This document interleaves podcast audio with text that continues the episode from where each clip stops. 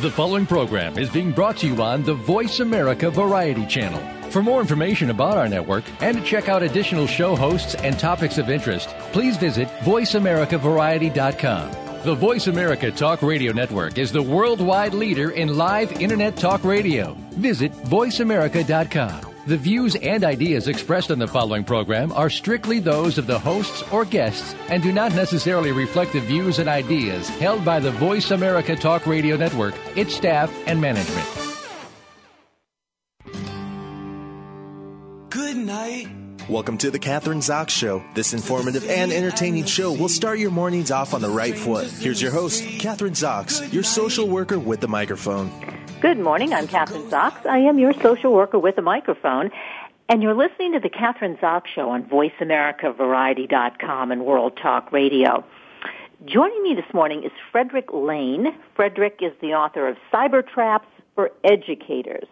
Author, attorney, and educational consultant Frederick Lane announces the release of his timely new book, Cybertraps for Educators, a much needed resource for teachers, school administrators, and parents on the legal risks teachers face from the use and misuse of electronic devices. Welcome to the show. Nice to have you on this morning, Fred.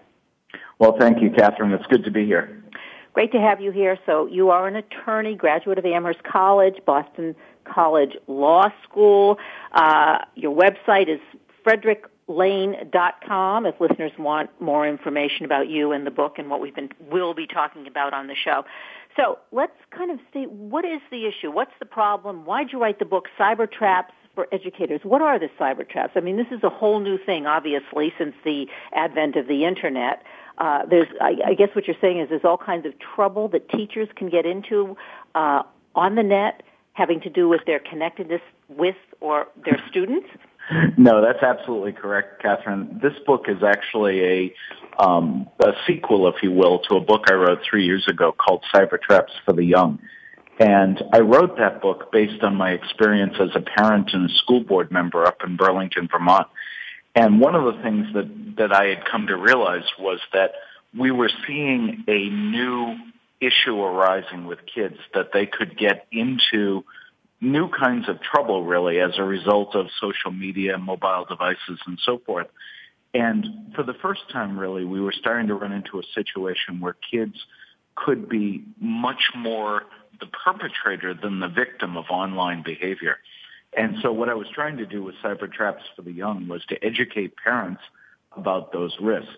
During the course of my research for that book, unfortunately, I, I came to the realization that teachers, because they interact with kids so often, are also on the front lines of these cyber threats. And so this book is really aimed at teachers, school administrators, school boards, and it's designed to help them understand what kinds of risks teachers face and what they can do to minimize the risks uh, in the classroom and outside of the classroom.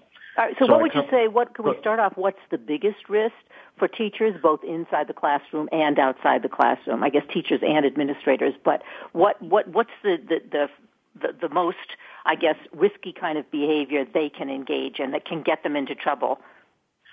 Well, it covers really a wide range, and I think Kathryn we could answer that question in a couple of different ways. You know, is it the most common risk? Maybe the most common risk I would say is um, you know, getting distracted and having, um, you know, inappropriate uh, websites that they're visiting on their computers and things like that. Uh, we all get distracted online, as I'm sure you're aware. But in terms of the most severe risk, and the one unfortunately that gets the largest and most prominent headlines, is inappropriate um, relationships with students. And one of the things that I'm really trying to help people understand, I think, is that um, mobile devices in particular contribute to this problem because one of the things that we are slowly beginning to realize is that when kids get their own mobile device, and that's happening at a younger and younger age, it's not just that they're getting this device to access the web, but they're actually getting their own phone line.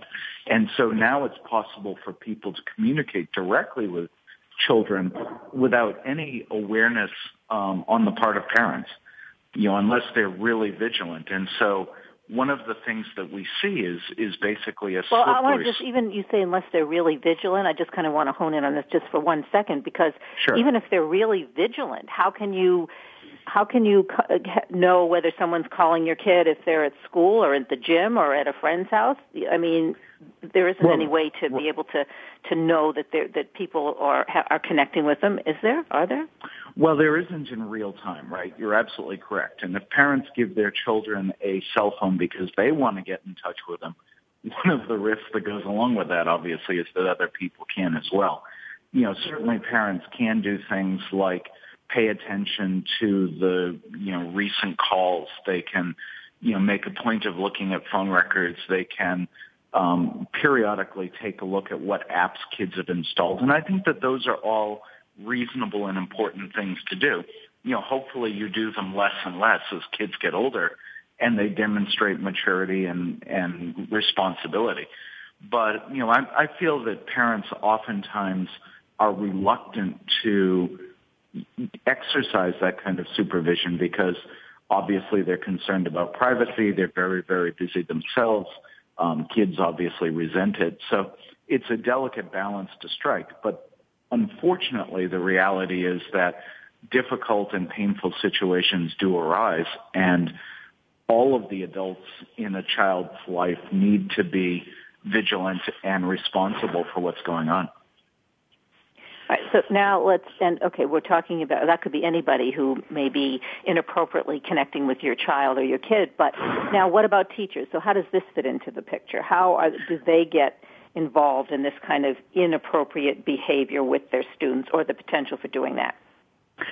I think that, that that's a great question. I think we really need to um, begin with the, the premise that teachers are spending a lot of time with kids um, you know, in some cases they're having more direct interaction with kids on a daily basis than even parents are sometimes. And so, you know, it's, it's not surprising that there would be the potential for this.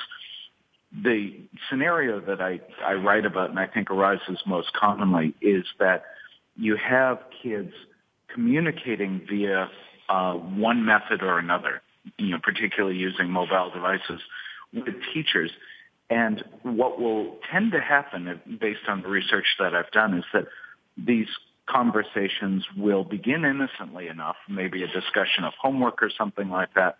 And depending on the time and the circumstances of the people involved, the conversation segues sometimes very rapidly into inappropriate areas, you know, given the fact that you're dealing with an adult and a child. So Right, give us an example. Inappropriate. What are specifically inappropriate? What are those areas? What would be inappropriate? I mean, you're discussing homework. You're discussing.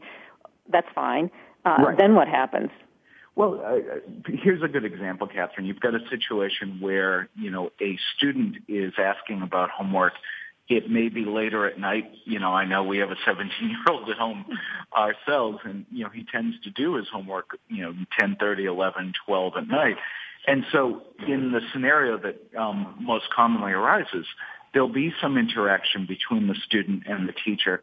And based on whatever issues the student or the teacher is facing, you know, they may then start talking about more personal things. And so all of a sudden now you've gone from, you know, what page is the homework on to, you know, I'm having a really bad time. My parents slash my wife doesn't understand me um, I'm not happy at home. And then given the fact that so many of these mobile devices are, are smart devices with cameras attached, the research I've done makes it clear that teachers and students will sometimes start exchanging photos. Um, that's a prelude to, you know, or part of flirtation. And then all too often it winds up in a, in a physical relationship. Does it happen more, let's say, in, let's say, oh, in a high school situation where you have maybe a 25 year old teacher and a 18 year old student or a 17 year old student? Yeah, and actually, I don't think that you know it. it it, I don't think that there's any particular age um, that is dominant. I think one of the things that we do see um, fairly frequently is um, both younger teachers who are just coming out of uh, their teaching programs and then I would say older teachers who are if you will, seduced by the technology as much by the students. So yes, you definitely run into students who are 22, 23, excuse me, teachers who are 22, 23, 24 years old. And they're really in the same mindset and using devices in the same way that their, you know, 16, 17 year old students are using them. But unfortunately, we also run into situations where you have teachers who are in their mid 40s, mid 50s, maybe they've got some kind of midlife crisis going on. And because technology makes this communication much easier and in many cases more secret, these things go farther and faster than they should. Uh, Fred, you're talking, I mean, you're an attorney. And so, I mean, you specifically in, in the book, Cybertraps for Educators, um, you're, you're discussing this kind of wide range of potential legal traps for teachers, and you include, and I want to ask you what this means, or, uh, or explain it to our uh, listeners, like cyber loafing, um, viewing inappropriate content in schools. Um, there's some very specific kinds of things, I guess, that are considered illegal on the books that are not acceptable that teachers can't do with students. Can we kind of go through some of those? Sure. Um, what you're specifically referring to, Kathryn, um, the cyber loafing actually is a, a concept that um, I talked a little bit about in an earlier book called The Naked Employee back in 2003, which was about employee privacy in the workplace and what people should or shouldn't do. And basically, cyber loafing refers to the idea of using, you know, a workplace computer, a school computer, even their own devices to do things online instead of the work that they're supposed to be doing. So a couple of the cases that I talk about involve people who were supposed to be teaching, but instead were shopping on eBay, doing banking, uh, things like that. And one particular form of cyber loafing that can be very problematic in the schools, of course, is if you have um, someone who is actually accessing adult materials um, on a school computer, classroom computer, something like that. And, you know, while these things are not technically illegal, they are a violation of the individual's, um, you know, work expectations or their contract with the school. So, you know, those are things that are um, of a concern for a school district from an employment point of view, not necessarily from a legal point of view. Now, obviously, if you get into a situation, and I talk a little bit about this as well, where teachers are looking for or viewing child pornography, then they're unequivocally breaking the law. And that can be very, very serious. And obviously it raises concerns for people who deal with children throughout the day. You know, is that going to uh, lead some other kind of situation that involves, you know, harm to a child that they're actually in charge of? Well, okay, given those examples, um, can you give us a specific a specific example of where this has happened and how it was handled legally? Um, well, sure. I mean, throughout the book, this is what we were chatting about a little bit earlier. One of the problems is that you run into so many examples, but within, you know, in cyber traps for educators, there are a couple of examples that I talk about, about teachers who have been caught up in, for instance, child pornography stings. It's happened in just about every state in the United States. And what will end up happening is that they'll be detected by law enforcement as people who are downloading child pornography. In some cases, they're using school computers when they do it. In other instances, they're using their home computers. And when they get caught up in this kind of sting, what ends up happening is that a search warrant is issued either for the school computer, which obviously can be very disruptive, or for their home computer, and police will go in and do an investigation and a computer forensics exam to see what kind of material is on their computers. The examples that I talk about with respect to cyber loafing, accessing inappropriate adult materials, uh, those kinds of things, those tend to be handled um, on the basis of school district policy as opposed to law enforcement. You know, for instance, when I was on the school board in Burlington, uh, we had an art teacher who viewed adult websites in the evening after all of the students had gone home and he wasn't aware of the fact that that the the websites that he was viewing were flagged by the IT department of the school district, which just about every teacher in the country should assume is the case. And so he was disciplined by the superintendent of the district and by the state licensing board, but it wasn't a legal matter because nothing he was looking at was illegal. Mm-hmm. So it was more a, a, an ethical matter given the context of his job or his profession or Right, exactly. That's that's exactly right. So the question really is then, you know, where is that line drawn? And you will find generally that it at least in terms of adult materials, it really has to do with whether or not children are involved. That's the that's the only real legal issue in terms of viewing material online. Now, a lot of the, the more specific legal problems that I talk about involve, you know, what kind of relationship does the teacher have with the student? Is he or she sharing inappropriate images? Um, is he or she having a sexual relationship with a student? And one of the things that I talked about in Cybertraps for the Young that that parents really need to be aware of is that if their children are creating um, nude selfies of themselves, which is an increasingly serious problem around the country, it's not simply the risk that those materials will disappear into cyberspace and be irretrievable, but there's actually a legal problem there insofar as the students themselves are creating child pornography. And so what ends up happening is that they're exposing themselves to legal risk and, you know, to the extent that a teacher is encouraging that, um, the teacher is also potentially liable as well. All of this seems like such, and I'm using the word sticky. Some of it, you know, some of it is, is like very obvious when you're talking about child pornography, which is illegal. But then you get into these other areas that become a little bit more fuzzy, don't they? Like what be, at what point does does this uh, relationship online with your teacher be you know, kind of I segue or morph into something that's inappropriate.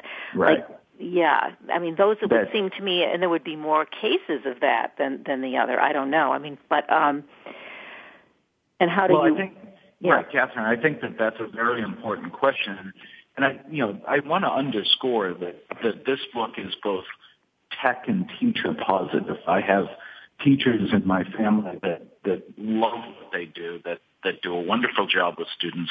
You know, there is there are more than three million teachers in the United States, and and even you know, at its most extreme, you're only talking a few percent of those teachers actually getting into trouble. So this is a serious issue, but I don't think it's an epidemic. It's just something that school boards and districts need to be aware of. And I what think does the the other teacher do, Fred? For instance, let's say the teacher has you know their intentions are are are, are good and they're mm-hmm. you, con- uh, connected talking to their students about specific homework assignments whatever's appropriate and then the right. teacher uh, during one call for instance feels like hey this student is is this is she he or she has kind of gone over the line in terms of what they're sharing with me uh, something right. maybe about their boyfriend or their girlfriend or their sex life what's the teacher supposed to do? I mean, I know you talk about tips and stuff in the book. Like, do they immediately report this to the principal or report the student, or how do you know how do they handle it? Perhaps it's just the first time, but they know that this, you know, it's not appropriate behavior. That's true, and I I think that we've got a couple of different issues there, Kathryn. I I think number one, um, I think teachers need to be very very careful about using um, forms of communication that go directly to the student without any supervision or transparency with other people. For, for example, you know, one of the things that I, I feel very strongly about is that students and teachers should not be friends on Facebook, that that's not an appropriate form of interaction for the, for the two relationships or the, or the two individuals. That being said, if the school sets up a Facebook page for a class, for instance, or even for a, a grade of some kind, then that doesn't seem to me to be a problem because everybody can see the communication. You know, similarly, if a teacher is texting back and forth with a student, it's less it's less favorable or less wise, if you will, for that to be directly from the teacher to the student and back. It would make more sense for the parents to be involved in that, doing a group message of some kind. Now, I understand, and I was I was going to talk a little bit about this that that teachers are often confidants for students, and that's an important role for teachers to play. I think that the point that I'm trying to make is that technology makes it easier for those conversations to slide into something that's potentially dangerous. And so teachers need to be very, very aware of that potential.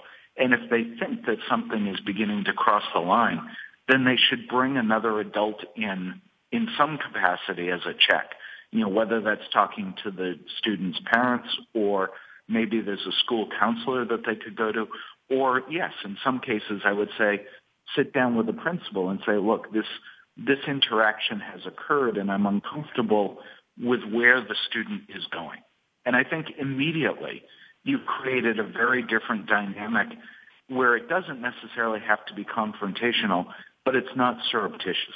Now, you've created an appropriate boundary. All I'm, as you're talking, I'm thinking about uh, perhaps it's similar to, you know, students come in and talk to their teachers about problems in school, in the teacher's office, but taking the student out for dinner and drinks is not an appropriate place to talk about it.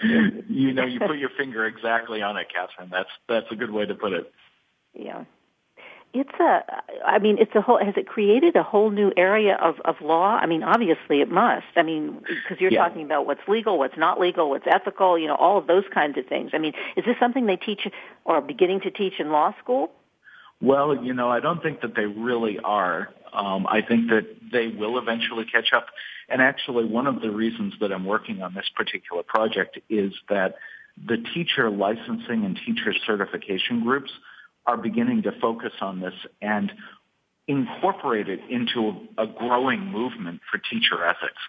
And so I think we start with the educational profession first, and then we look at the legal profession. And quite honestly, you know, one of the books I'm looking to do down the road is Cybertraps for Lawyers themselves. So, you know, hopefully this can be extended to the legal profession as well. But I think honestly, um, you know, the real goal here is to educate people about the fact that these risks exist and then figure out logical ways for us to move forward.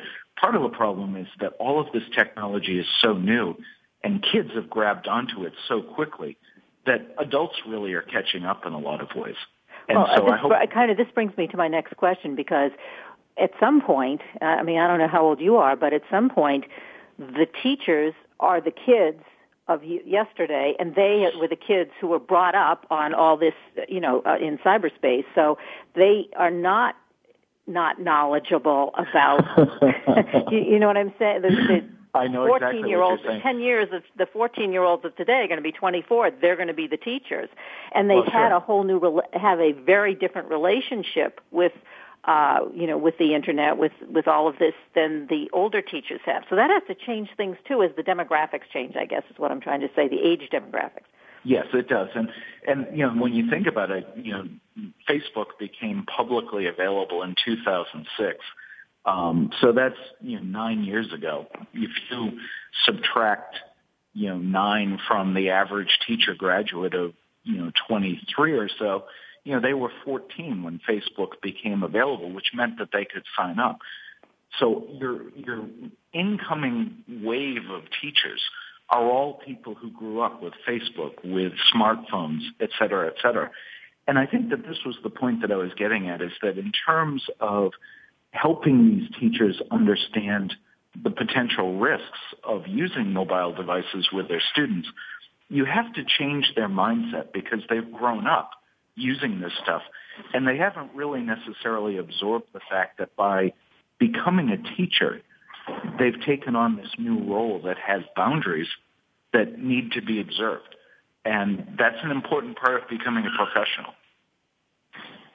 Yeah, I mean, it seems to me, you know, and I, this is a little bit off from the teacher thing, but it always surprises me. I get a lot of texts and emails from people at work.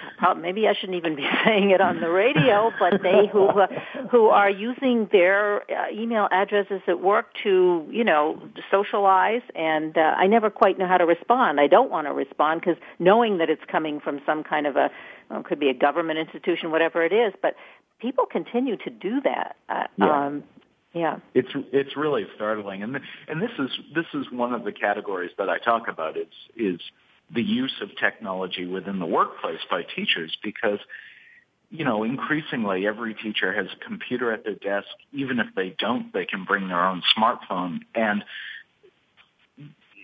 there is a real risk that you can create a hostile work environment for your coworkers if you forward things like that. And I think, you know, whether or not, you know, whatever your kind of political bent or social bent or anything like that, I think the important thing to keep in mind is that it's the standards are different when you're in the workplace, that you create potential problems not just for yourself, but for your employer if you're acting in a way that creates hostility, creates, you know, fear, uh, mocks somebody in one way or another. So again, a lot of this has to do, I think, Kathryn, with the idea of digital um, etiquette. How do we behave with these devices? You know, how do we teach people to um, act responsibly, act maturely? And that's, I think, an ongoing challenge for all of us. I would agree with you. I think, and also, I think you have to start doing that in elementary school. That has to be part of the curriculum. well, it's funny you say that because in about two weeks I'm going up to um, do some lectures in the uh, Alaskan town of Valdez, and I'm in the process of creating a 45 minute presentation for uh, elementary school students. You know, for I'm going to do one section K to two, and then another uh, three to five. And it's a real challenge to figure out how to interpret these general concepts, you know, in a way that little kids can understand. Yeah. But is this the first time that you've actually dealt with with that on that level with the little kids, with the you know starting with kindergarten? Yeah, it's, it's a topic I've been researching for a while. I did a lecture out in Arkansas last year for the um, Department of Education on developing a K to 12 curriculum, but this will be the first time I put it to the test. So we'll see what my reviews are. But yeah, well, uh, I'd like to go back uh, on your website after you've done that, uh, and maybe you'll have something about it. I'd be really curious to hear, you know, the responses because I think, uh, first of all, I think it's important. It needs to be done, but you know, how to get the whole thing started. We only have about three minutes left, but I have one question to ask you. We just, uh, it's your opinion because you are the expert, the writer, the yes. attorney. Um, and the author of Cybertraps for Educators. But I, I know in New York City, in Manhattan, in some of the schools, they've made them actually students can no longer bring their cell phones into the classroom. They make them, I guess, leave them at the door or not even, they can't even do that. They can't have them on their person when they come to school. Good idea or bad idea? Well, I think actually it's just not a practical idea. And, and to be honest with you, Kathryn, um, just uh, just last month, um, the uh, school administration here under the direction of Mayor de Blasio announced that they were revoking that policy. So I think as of March 1st, students can bring uh, their their cell phones into the New York schools. Uh, look, honestly, when you look at the the world we live in and the need for parents to stay in touch with kids, I, I just don't think it's realistic for schools to uh, you know, impose an outright ban on devices. That being said, I think that it is totally reasonable for schools to have uh, regulations and rules about how they will be used. I mean, obviously, you don't want them being used to cheat on tests. I mean, this is one of the things I talked about in Cybertraps for the Young. Uh, you don't want them being used to bully kids, and and we need to educate about all of this. At the same time, I think that you know parents do have a reasonable expectation that if something goes wrong or if their plans change, they can get in touch with kids. And, and so I think, you know, that's just the realistic uh, outcome of where we are right now. What I do suggest, and I think that, you know, schools have looked at things like this, is the idea of having a basket or cubby holes in front of the classroom where devices go when kids walk into the classroom. And it's similar to the idea that I recommend for parents that there be you know, sort of a family charging center where devices go to sleep, you know, this idea of good night cell phone, you know, so the kids aren't actually staying up all night with their cell phones because there's really no compelling need for them to do so. Yeah, so uh, Fred, it's really about limitations, and we don't want to get into all or nothing. Uh, you know, I remember with my kids, some of the parents were sort of self-righteous. I, my kids never watch television. And I used to think, well, that doesn't seem like that. They're really missing out on, right. uh, they, you know, never watching, watching, television as opposed to putting some limits onto what you can watch. Um, right. But it's sort of. It, I mean, now that's kind of the same kind of thing. It's it, yeah. Yeah. So it all has to do with setting limits. Okay, well, we have uh, a minute left, so um, I want to mention the book again. Obviously, Cybertraps for Educators. Frederick Lane, he's the expert. You can go to frederickLane.com, and you can buy the book online, Amazon, bookstores everywhere. Yes, that's correct. It's also on Barnes and Noble Nook, and probably by the beginning of next week, you can order a paperback uh, through Amazon CreateSpace.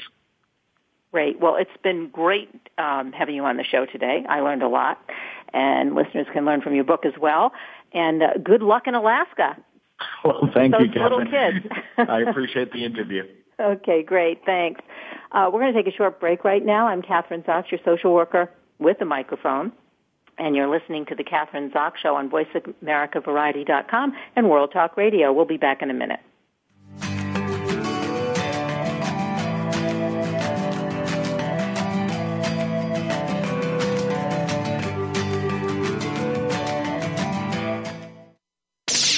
The Internet's number one talk station. Number one talk station. VoiceAmerica.com. If you are interested in real estate in America's largest city or anywhere, be sure to listen for Good Morning New York Real Estate with Vince Rocco. Although our focus is on Manhattan and other real estate markets in and around New York City, we'll have plenty of information that will help you successfully buy, sell, and close a transaction no matter where you are in the world. Good Morning New York Real Estate with Vince Rocco can be heard every Tuesday at 9 a.m. in New York, 6 a.m. Pacific Time on the Voice America Variety Channel. Think of the world 50 years ago. Now think of this same world and how it'll be 50 years from now. Did you know that if the world's population continues to grow at its current rate, our children and grandchildren will only have 25% of the resources per capita that our parents and grandparents had? We must preserve the foundation of a quality standard of living. That foundation starts with Go Green Radio. Join your host, Jill Buck, for Go Green Radio every Friday at noon Eastern, 9 a.m. Pacific on Voice America. You're listening to The Kathryn Zox Show. If you would like to join our conversation this morning, call now. The toll free number is 866 472 5788. That number again is 866 472 5788. You're listening to the Kathryn Zox Show. I'm Kathryn Zox. Welcome back. Uh, joining me this morning is Jack Schafer. Uh, he's a psychologist, a professor, an intelligence consultant, and a former FBI special agent. Uh, Dr. Schafer has spent 15 years conducting counterintelligence and counterterrorism investigations, and seven years as a behavioral anal- analyst for the FBI's National Security Division's Behavioral Analysis Program. Um, he has a new book. His new book is The Like Switch, an ex-FBI agent's guide, which he is, to influencing, attracting, and winning people over. Welcome to the show. Nice to have you on this morning, Jack. Well, thank you. So you are a former, it's kind of like a very, I guess, sexy profession, I, I would call it. Um, kind of sounds very intriguing to be an FBI special agent um, counterintelligence, counterterrorism. Um, obviously, that's in the minds of all of us today. Um, and now you've written this book about how we can use some of the skills that you used as a FBI agent to improve our lives. Is that it? So that Yeah. improve our in terms of attracting people, friends, doing well at work, uh, in many different kinds of situations. Um, I, Yeah, I guess my yeah. Go ahead. Uh, so, okay, let's. I just want to first start out with a special agent. Well, you're not doing that anymore. Special agent, uh, FBI, national security. How do they train you? You must have had ex- obviously you have extensive training um, in terms of how how to and how does that fit in to the book in terms of like for us as um, individuals to use those skills to improve our work situations, our relationships, uh, as you say, winning people over, influencing people. As a uh, behavioral analyst, we spend a lot of time just watching people, looking at their behaviors, and uh, it boils down to basically trying to get people to like us. Because if people like us, then they're more apt to tell us their secrets, which will put them in jail perhaps for a long time. Or we want to convince them to change sides and, and work for us. And uh, the like switch covers all the human relationships across cultures, across age groups, and uh, we've identified certain verbal and nonverbal cues that normal people do when they enter into normal relationships, and uh, it's a great conversion from the work over to the human side because we were forced, you know, as being FBI behavioral analysts, to kind of thin slice the uh, human relationship. So what did you do exactly?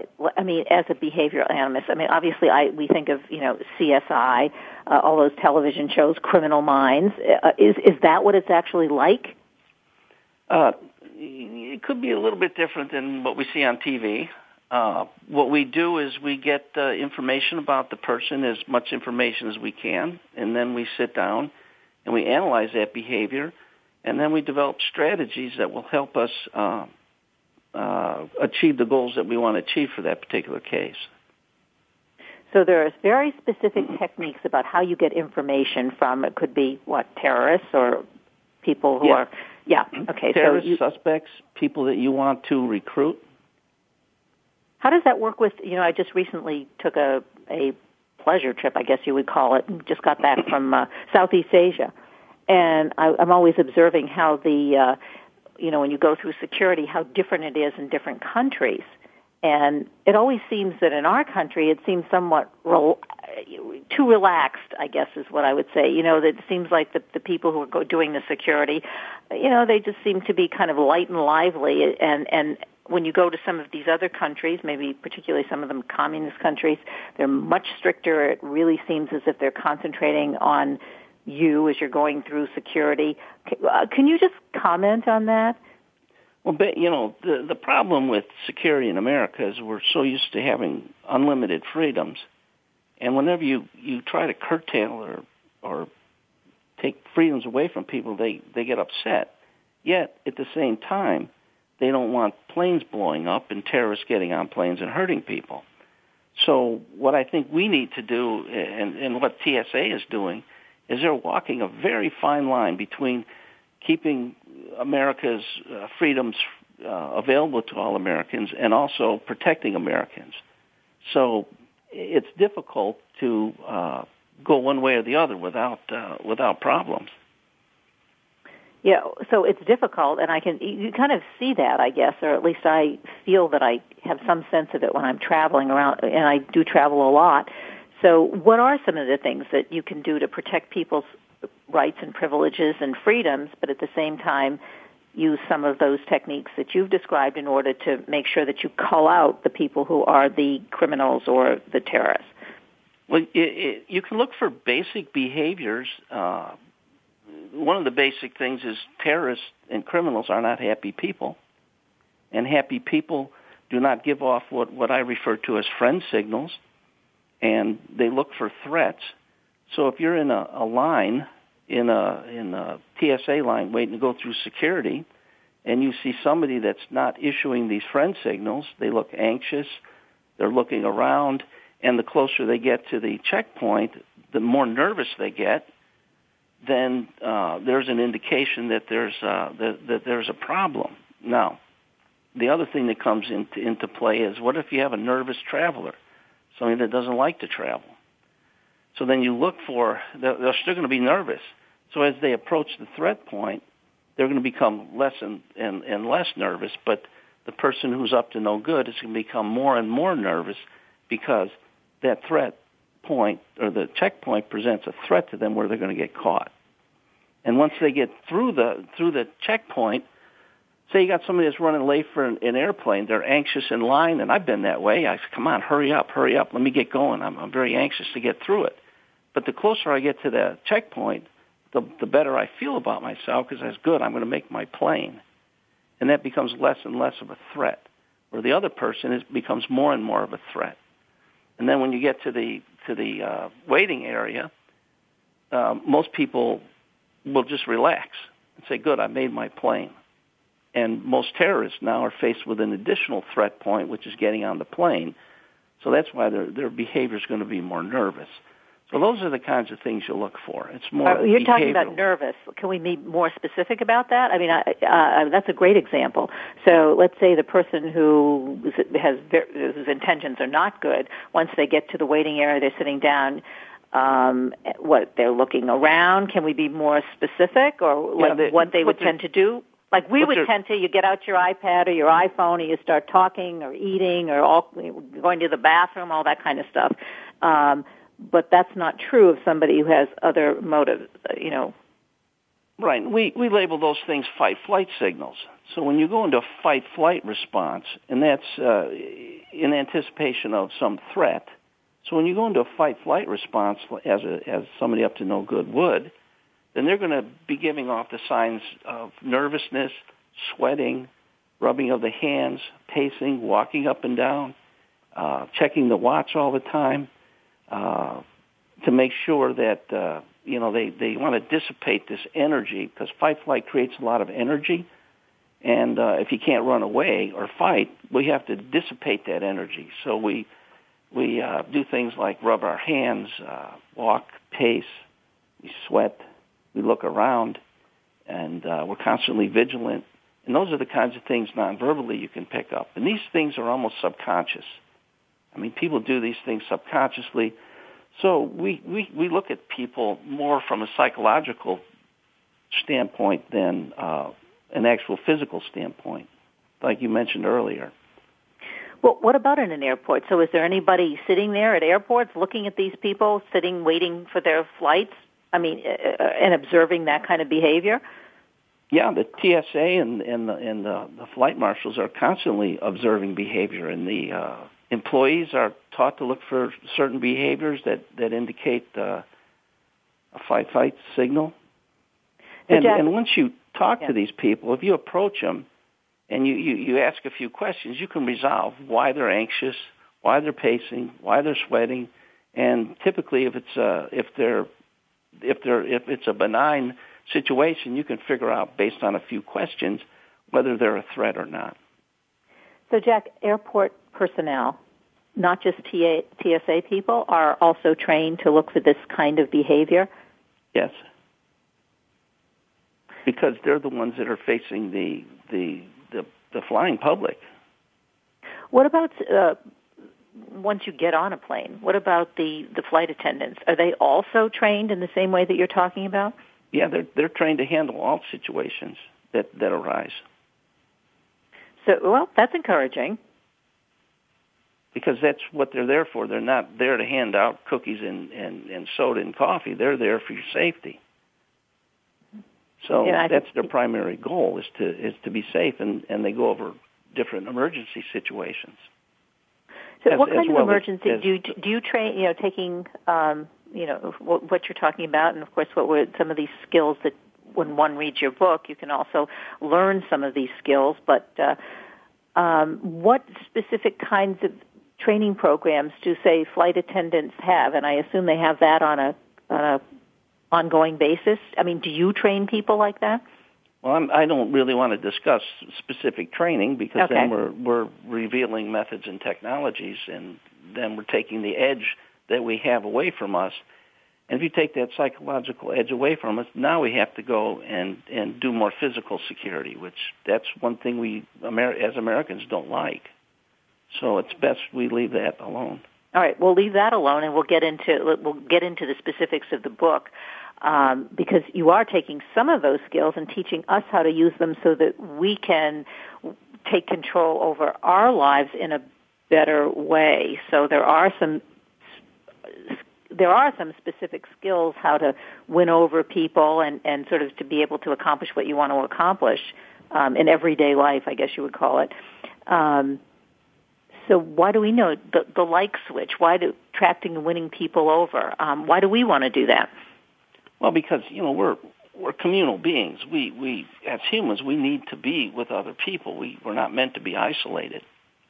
And so, what our brains do is constantly scan the environment, particularly humans that are around us, for friend or foe signals. And uh, when we see the friend signals, our brain has a tendency to ignore those. So that we don't really know that we're issuing friend signals and receiving friend signals. The only time our brain really takes note is if it's a foe signal. And that tells the brain, you better be alert for a possible threat. But specifically, so now friend signals, and you mentioned big three friend signals. What are they? I mean, what um, what are the friend signals? Well, the, the the first of the big three is the eyebrow flash, and that's a quick up and down movement of the eyebrows, and it lasts about a sixth sixth of a second, and it's a long term signal that tells the person you're approaching that you're not a threat. So if you're five, you're typically five six feet away from a person that's approaching you if you look at their eyebrows, you'll notice a quick up and down movement of the eyes. And then you subconsciously will issue a, an eyebrow flash back to them to say, I'm not a threat either. So we don't have to, you know, get ready to fight each other. So, so we're talking about what you describe it as the likability quotient. When do we use this? Why, you know, what, how does this fit into the context of our everyday life? and and this is interesting because once I I tell people about the eyebrow flash, they'll come back to me and they say, you know, I I didn't realize that I I give eyebrow flashes all the time, and I didn't realize I I see people giving me eyebrow flashes. So it's just a, a nonverbal way to say we're not a threat to each other, and it's kind of a subconscious, you know, gesture. All these uh, signals are kind of subconscious. But how are we using that to our advantage? So give it, give us an example, like in a work situation, like if you're giving like a, a, a nonverbal threat with your eyebrows to your boss, that's not a good thing because you want your boss to like you and to approve of you. And so I well. Whenever, whenever I, I go into situations where I'm going to meet another person, I'm, I'm going to, to make sure that I issue a, an eyebrow flash, a head tilt, and a smile because I want to predispose that person to like me before I open my mouth because a lot of times if you don't issue these these friend signals, uh, then people are going to look at you and say, you know, I, I don't like that person, I don't like you, but I, I really don't know why. But instinctively, you say there's there's a problem there, and that's probably because you haven't been issuing these friend signals. And you know that happens a lot with with people from big cities. Uh, I call it the urban scowl we walk around in a big city and there's a lot of predators in a big city. We have to guard ourselves against these predators. So what we do is we don't smile, we don't eyebrow flash, we don't look at people, we don't tilt our heads. We look straight ahead, we talk like we got something to say, we walk like we have somewhere to go, and the predators see that and say, he's not as that person is not as vulnerable as somebody who is issuing friend signals. So, so the, go ahead. No, I was going to say, so there's a place for it, obviously. You know, you have to protect yourself in a big city, uh, but if you're trying to win over the boss or you meet somebody for the first time and you're trying to establish a relationship, a first date, uh, you want them to like you. So yeah, and yeah. I'll, I'll tell you a, a kind of a funny story. When I met my wife, I'm from South Side of Chicago, and I I didn't know I had my urban scowl, and she was from the suburbs. So I went out to meet her and her friends, and all her friends says, "I don't like I don't like Jack because he he looks mean. He looks like he's going to bite my head off. He looks like he's not approachable. And when my wife told me all those things, I said, "Well, I'm I'm none of those things." She says, "I know. I don't know why they're they're telling me that." And then I, you know, finally realized I have an urban scowl that I'm so used to carrying with me in the city that when I get out of that environment, people think that I'm not approachable, I'm not friendly, and I'll bite their head off which is exactly what I want them to think in the city. You know, when when I'm faced with predators, but certainly not with with uh, a person I want to date. So you have to be aware of not only your signals, but aware of what the other person is telling you. So you can monitor. so can you have monitor. to be aware of all these nonverbal cues, uh, as you say, the other that the other person's giving off, and also that you're giving off. Um, okay, so what are some of the other ones? You talk about the the friendship formula. Um, how, and you describe them as four factors that impact the success or failure of a relationship. Let's talk about those. The friend, what is the friendship formula? What are those factors? All relationships that you have, past, present, and, and you're going to have in the future, are based on four basic elements. And the first one is proximity. You have to have proximity with the person you want to have a relationship with, of course, either physically or uh, on the internet, virtual proximity. and when you're proximal to somebody, what tend, tends to happen is you may not even have to talk to that person. You could share the same space, be in the same room, be aware of each other, and that predisposes you to like one another just by being and existing in the same place with somebody. So you need that proximity or you have no relationship. The second thing is you have to have frequency with that person. In other words, you have to frequently be in proximity with that person. But that's not necessarily enough. You need to have duration because the, the longer time we spend with people, the more chances we have to influence them and uh, to understand where they're coming from and, and, and share ideas. And the last thing, probably the most important thing, is the intensity of your relationship. And those are the, the nonverbal and verbal cues that you can use to intensify a relationship. So you, you put the combination uh, of that together, kind of like in an algebraic formula, and then you can start adjusting the variables.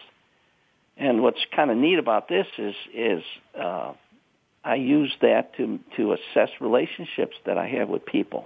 And couples can do that. Are we spending enough? Say we're together all the time, but are we there frequently together? Maybe we're together and, and we're frequently together, but we don't have enough time with each other. Or maybe we have the first three, proximity, frequency, and duration, but there's no intensity to that relationship. So in order to fix the relationship, you can increase the intensity in this case. And that, that will, you can get, develop a closer relationship. Say there's lots of, of intensity, but you don't get to see that person very frequently. So you're going to have to increase the frequency. Say you see that person, you know, 10 minutes every day, but you have to increase that duration to increase the relationship. So you can evaluate relationships and you could also develop relationships that way. So the first thing you want to do to develop a relationship is be in proximity with the person. So that and then applies you issue to... friend signals at a distance, and then it, your frequency and duration and intensity increases, and so does your relationship.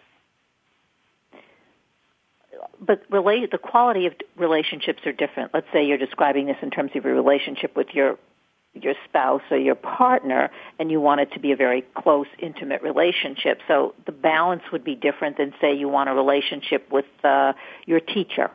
Oh, um, absolutely. Yeah. Yeah. Well, so, the, the intensity, of course, with my spouse, there's going to be proximity, high frequency, high duration, high intensity.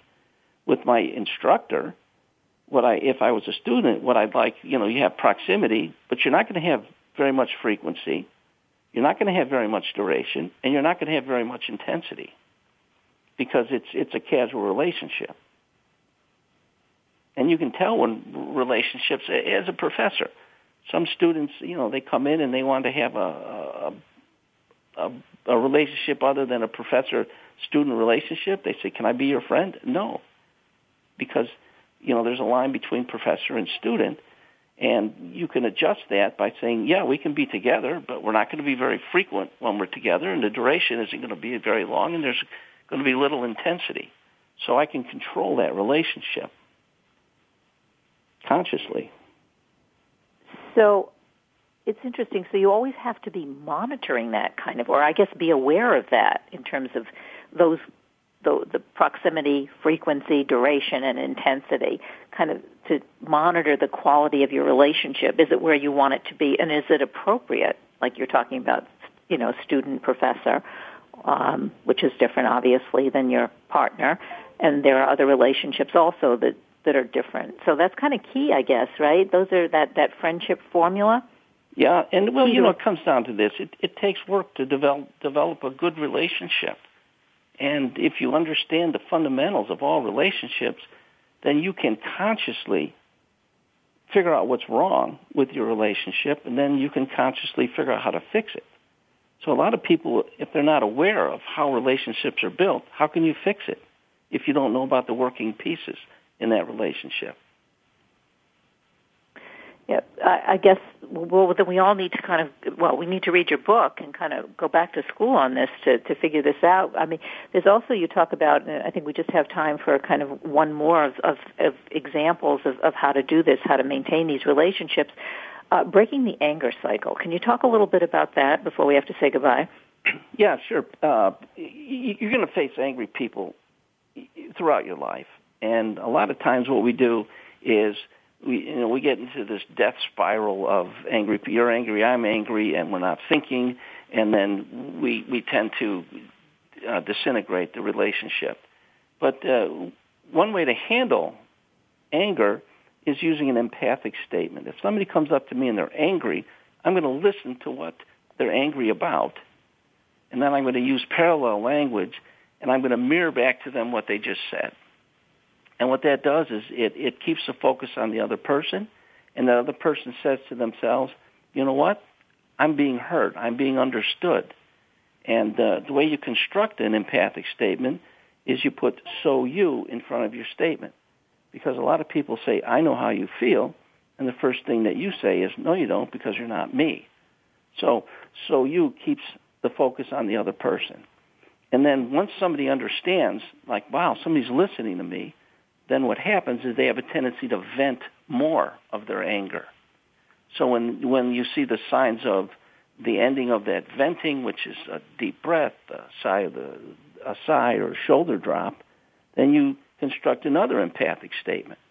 And then they vent, vent, vent, and as soon as the anger is vented, there's they they be they're done venting, and you can see that very clearly. They they show the again the the shoulder drop and the sigh, and that's when you want to introduce a presumptive statement.